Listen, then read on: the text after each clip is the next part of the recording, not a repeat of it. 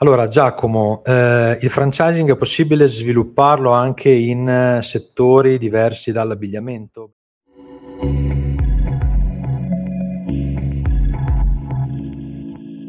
La risposta è ovviamente sì.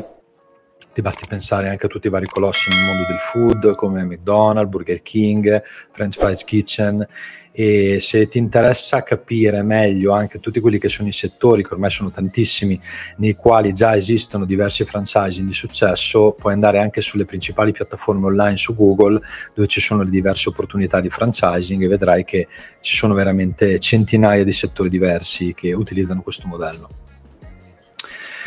Poi Luigi, eh, che cosa ti ha spinto a fondare la tua società di consulenza proprio sul franchising? Beh, Innanzitutto eh, il franchising è la mia area di expertise, è il modello tramite il quale ho basato tutto il mio schema imprenditoriale, i miei anni di esperienza.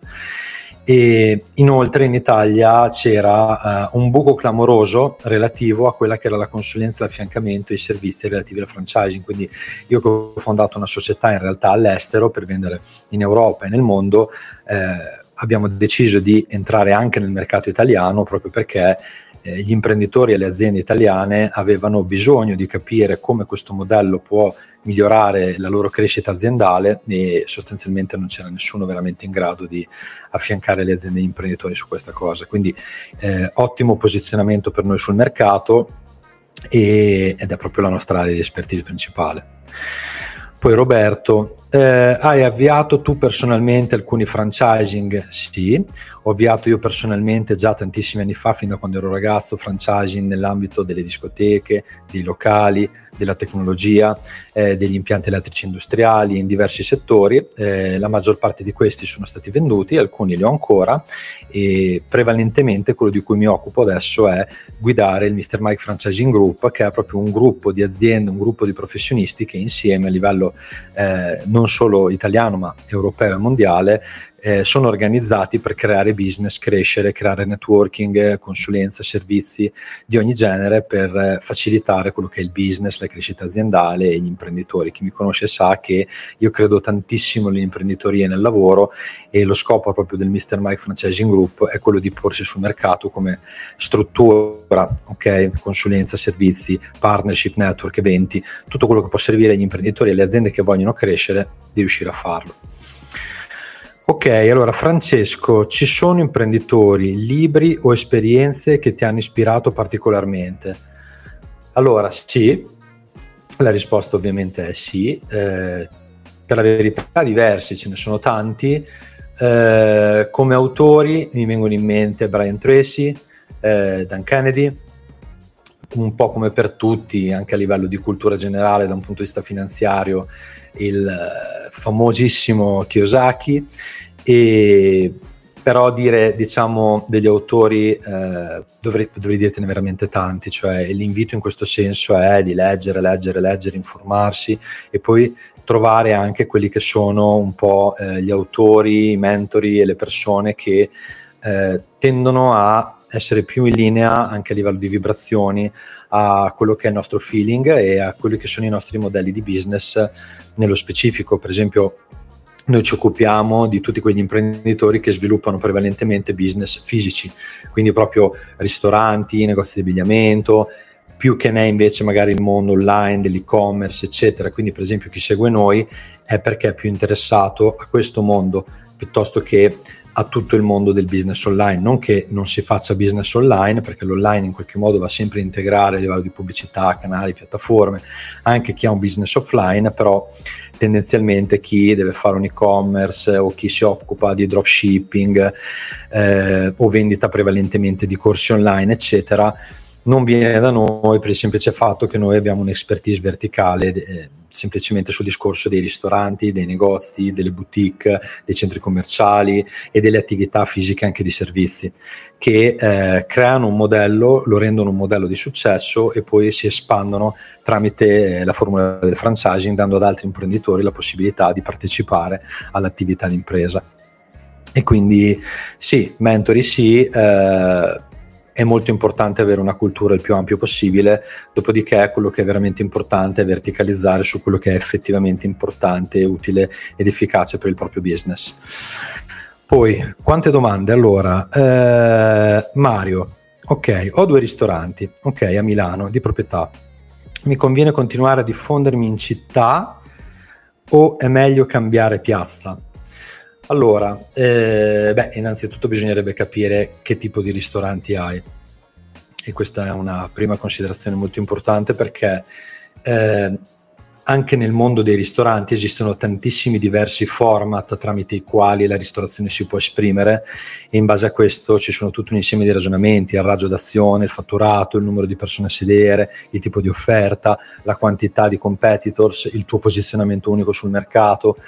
Quindi lì dovremmo un attimo capire, diciamo che tendenzialmente quello che è veramente importante è che tu eh, faccia crescere la tua azienda e il tuo brand, se ce l'hai. Nel senso che tu devi pensare che la tua azienda non è il tuo ristorante, i tuoi due ristoranti non sono la tua azienda, i tuoi due ristoranti sono due canali di vendita tramite i quali la tua azienda si esprime. Ok? Quindi tu hai un'azienda, dovresti creare un brand dedicato alla ristorazione, a questo tipo di format e questo tipo di brand guidato dalla tua azienda deve avere più canali di vendita possibili ovviamente perché l'azienda eh, l'obiettivo dell'azienda è quello di guadagnare sempre di più, no? creando valore sul mercato e al contempo anche creando valore, lavoro, eccetera, eccetera. Quindi eh, i tuoi due ristoranti oggi sono due canali di vendita, devi ottimizzarli e aggiungere canali di vendita, puoi farlo sia nella tua zona che in altre zone e questo che diciamo si chiama in gergo tecnico geomarketing, è uno studio che va fatto ad hoc in base a quello che è il tuo format, ok?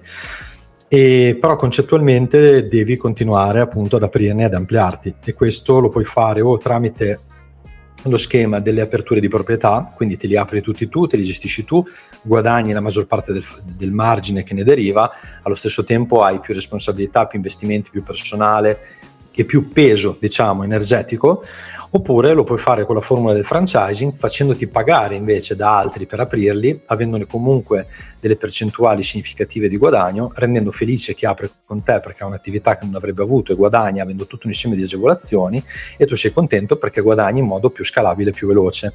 Queste sono un po' le due differenze per come ampliarsi, no? Poi ne possiamo sicuramente parlare a lungo, però ci sono 3 milioni di domande, per cui eh, continua a farmi domande se vuoi, se vuoi altre risposte, diciamo. Poi vedo Stefano, cosa ha determinato principalmente, secondo te, il fallimento di Domino's Pizza in Italia?